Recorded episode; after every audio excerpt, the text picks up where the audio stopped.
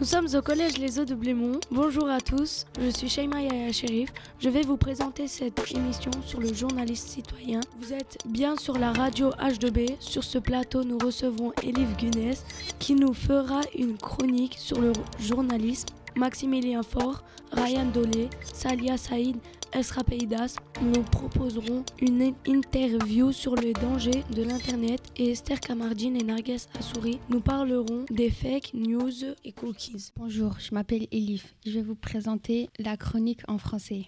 Ce mois-ci, en français, on a vu le journalisme citoyen. C'est des personnes qui postent des photos et des informations sur les réseaux sociaux, comme les journalistes.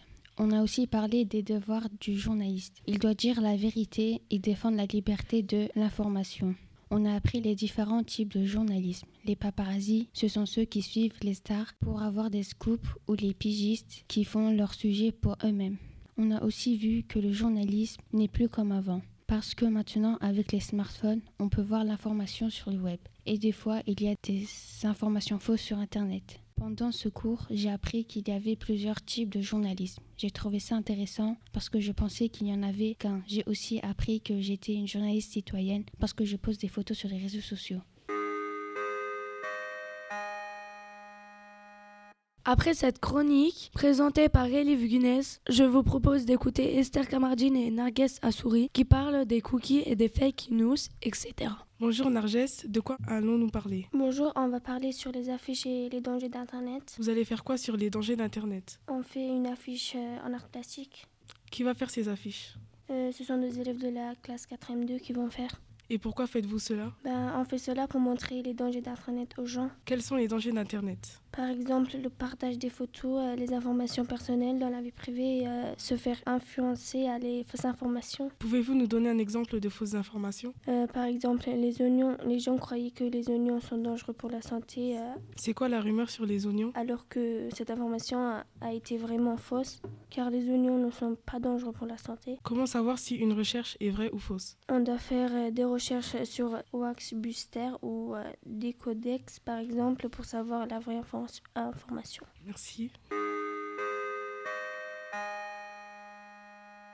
Et cette fois-ci, je donne la parole à Maximilien Faure, Ryan Dolé, Salia Saïd, Asra Païdas pour une interview sur les dangers d'Internet. Notons que l'interview sera interprétée en anglais. Welcome on Mr. Mac Show. Today I welcome Ryan to talk about real or fake information. Hello Ryan. Bienvenue au Mr Max Show. Aujourd'hui, nous accueillons Ryan pour parler des informations vraies ou fausses. Bonjour Ryan. Hello, Mr. Max.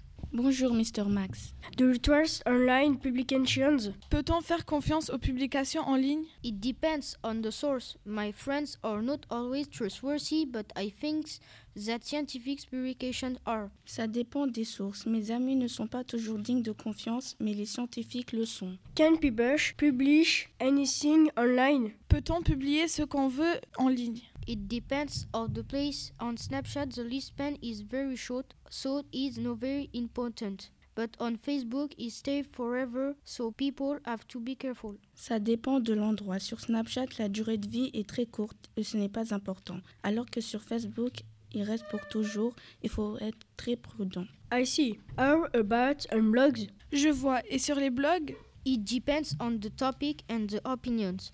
As long as the person stay polite, it's okay to publish. Ça dépend du sujet et des opinions. Si la personne reste polie, c'est OK pour la publication. Thank you Ryan for this interview and thanks to our listeners. See you soon. Merci Ryan pour cette interview et merci aux auditeurs. À bientôt. La semaine dernière, deux équipes de la 4e 2 se sont affrontées à l'occasion d'une battle sur les sources d'information. Je vous propose d'écouter un extrait. C'est pas à peine de vérifier les réseaux sociaux parce que ça prend trop de temps. Euh, des fois, les sources ne sont pas toujours euh, fausses, elles sont vraies. Et lorsqu'on reçoit une information de ses copains, euh, on fait plus confiance en la personne. Des fois, les sources sont pas toujours appropriées au sujet. L'équipe 1, on attend vos arguments. Bah, il faut vérifier ses sources, car c'est faux et ça déforme la réalité. Et il y en a, ils font ça pour être connus. Il faut vérifier les sources pour être connu. Ok, très bien. Bravo. Et le jury va délibérer. Alors, attention, je peux partager toutes les informations que je veux. On ne peut pas partager des propos racisme car c'est contre la loi. On ne peut pas partager des critiques et d'insultes. On ne peut pas dire de rumeurs sur les gens. On n'a pas droit de harcèlement. Oui, je peux partager toutes les informations que je veux sur les réseaux sociaux car on est responsable du compte. On peut partager toutes les informations avec nos amis. Il y a la liberté d'expression. Ok, merci. Place à présent au débat sur le journalisme. J'invite Vincent Bernard, médiateur numérique à l'association de la passerelle, et Laura, journaliste de Bornibus. Quelles sont les différentes sources d'informations et lesquelles sont les plus sûres? Alors les sources d'information, il y en a plusieurs, mais je pense que parmi les sources les plus sûres, tu as tout ce qui est les grands médias traditionnels, qui ont forcément des équipes de journalistes qui sont là pour vérifier euh, les, informations. Donc tu as les grands médias comme Le Monde, Le Figaro, Libération, euh, l'équipe éventuellement, ou ce genre de choses. Donc euh, les, les, grands médias sont généralement des sources assez sûres même s'il leur arrive de faire des erreurs, mais si c'est le cas, ils ont toujours, Je euh, je sais pas si vous avez déjà vu dans certains journaux une petite, euh, une petite case erratum, et là justement, euh, ils corrigent si jamais ils ont eu le malheur de faire une erreur. Est-il plus facile et plus juste de s'informer aujourd'hui? En fait, c'est plus facile et plus compliqué à la fois c'est plus facile parce que euh, on a beaucoup plus de sources, beaucoup plus de journaux en ligne et de l'information qui arrive plus rapidement à nous. Mais c'est aussi plus compliqué parce qu'il y a besoin de faire le tri entre euh, les vraies informations, les fausses informations, et aussi des fois tout simplement les, informations contradictoires.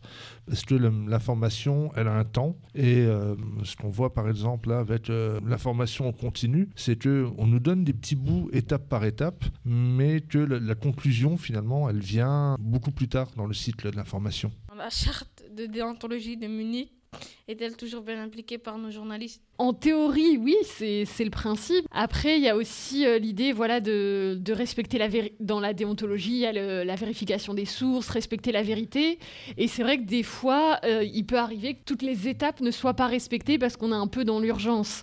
Notamment, euh, je ne sais pas si vous aviez regardé les, les chaînes d'infos en continu à cette période, mais quand il y avait eu les attentats, les gens forcément avaient, avaient été en demande d'informations instantanées. Ils voulaient vraiment savoir précisément ce qui se passait combien de personnes il y avait, tout ça. Et du coup, euh, les, journalistes, des fois, se mettaient eux-mêmes en danger, voire les personnes qui étaient concernées en danger, parce qu'ils voulaient avoir l'information en instantané. Donc, en théorie, oui, la déontologie est respectée, mais dans certaines situations, effectivement, les journalistes se laissent un peu dépasser, et il arrive notamment qu'il y ait des, erreurs qui soient commises. Quelles sont les dérives d'Internet et des réseaux sociaux Alors, en matière de journalisme, euh, les dérives sont euh, dans la rapidité et l'instantanéité.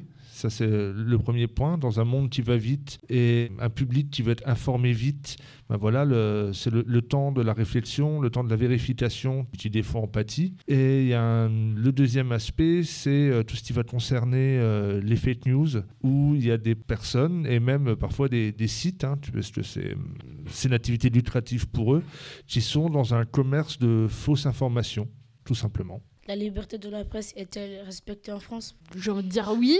Il n'y a pas de censure d'État. C'est-à-dire que le, président va pas appeler euh, des journalistes pour dire ah bah non là euh, vous avez dit quelque chose qui me déplaît, euh, enlevez ça tout de suite et virez la personne qui a écrit l'article. Ça c'est pas le cas. Après au niveau de la liberté, ce qu'il faut prendre en compte c'est qu'il y a aussi l'aspect économique c'est-à-dire que les grands groupes de presse sont détenus par des personnes, euh, des actionnaires, donc en général qui sont des multimillionnaires. Et euh, forcément, quand euh, les journalistes se permettent d'écrire des, articles critiquant les activités des actionnaires, des fois ça peut effectivement poser problème. Donc voilà, il y a toujours... Le, problème n'est pas dans l'interdiction claire, mais il est dans le rapport de force. Pourquoi le journalisme a-t-il changé depuis 15 ans? Ben, Là, je pense que la, réponse, elle vient d'Internet, avec euh, plusieurs aspects. La question de l'instantanéité et de la rapidité de l'information. Aussi le, rapprochement des frontières, parce qu'on peut être euh, informé quasiment en temps réel de ce qui se passe euh, à l'autre bout du monde. Et aussi un troisième fait, c'est la façon dont, on peut, nous, internautes, interagir avec l'information en la partageant, en la commentant, et même en, j'ai entendu le mot tout à l'heure euh, quand on parle de, journalistes citoyens, c'est-à-dire être nous-mêmes euh, concepteurs d'informations. Sommes-nous vraiment libres de penser ce que l'on veut? Alors, euh, je dirais que oui, on est toujours libre de penser ce que l'on veut. Par contre, on n'est pas forcément libre de l'exprimer. Et euh, il y a quelque chose, hein, c'est la loi, qui interdit certains propos haineux, racistes, antisémites, sexistes, etc., etc. Donc oui, nous sommes libres de nous exprimer, mais dans le cadre de la loi. Pourquoi doit-on s'inquiéter pour le cyberharcèlement?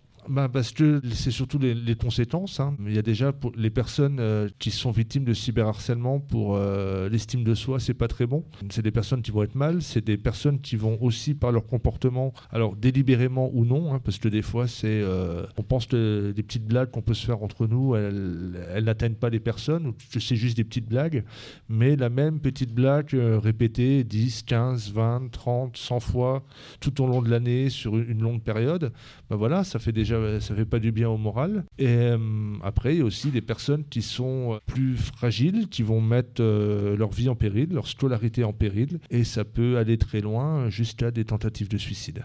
Qu'est-ce qu'un journaliste citoyen Peut-il se prendre pour un journaliste? Alors j'ai envie de dire oui, mais par contre, ce qui va différencier le journaliste citoyen du journaliste, c'est la carte de presse.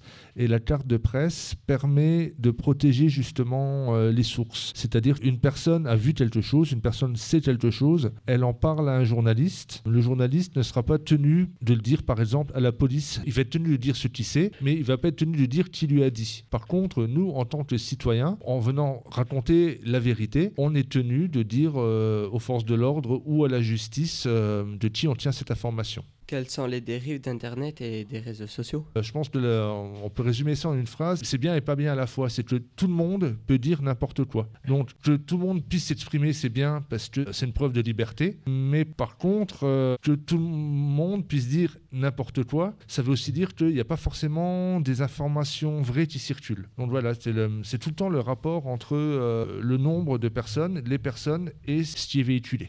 Dans un futur proche, ne va-t-on pas être submergé par tous ces réseaux sociaux? Si oui, que faut-il faire? Submergé, je sais pas. Alors je, sais qu'il y a, quand même des, différences générationnelles. hein. On voit que le, moi, ma génération, qui a, découvert Facebook il n'y a pas très longtemps, on avait un mode euh, de communication publique sur les murs où on partage beaucoup d'articles, on commande beaucoup d'articles. C'est euh, voilà, un peu le, fait de- des adultes de maintenant. Mais on remarque que vous, les adolescents, vous repassez à des, des solutions comme, comme Snapchat où vous allez euh, plus communiquer par l'image et moins par le texte, mais vous allez aussi travailler plus euh, communiquer en groupe. Vous avez moins tendance à, partager en public. Voilà, vous restez plus dans des, cercles d'affinité. Voilà, ça c'est un constat. Donc euh, submergé, je pense pas. Je pense qu'il y a eu un, effet nouveauté sur euh, une espèce euh, d'exaltation parce que c'était nouveau et qu'avec le temps, les usages vont se lisser et devenir plus raisonnables. hein. C'est finalement, on a inventé la voiture et seulement après on a inventé le code de la route. Donc là, je pense qu'on a inventé Internet, les réseaux sociaux et on va inventer le code du numérique qui va avec. Voilà, pour répondre à l'autre euh, que faut-il faire? Moi, je pense que c'est un, travail d'éducation et c'est la responsabilité de chacun de réfléchir euh, aux réseaux sociaux, à la façon de les, utiliser, ce qu'on fait avec et euh, d'avoir un, usage responsable. C'est à, chacun de déterminer ses responsabilités et l'usage responsable qui va avec. C'est la fin de cette émission. Merci de nous avoir suivis. Je remercie également tous mes camarades qui ont participé à cette émission. Maximilien, Ryan, Esra, Elif, Esther, Naguès, Salia, les professeurs qui nous ont accompagnés, sans oublier Madame Michel Médoc. C'est aussi grâce à l'association La Passerelle que cette émission a été rendue possible. Merci et à bientôt.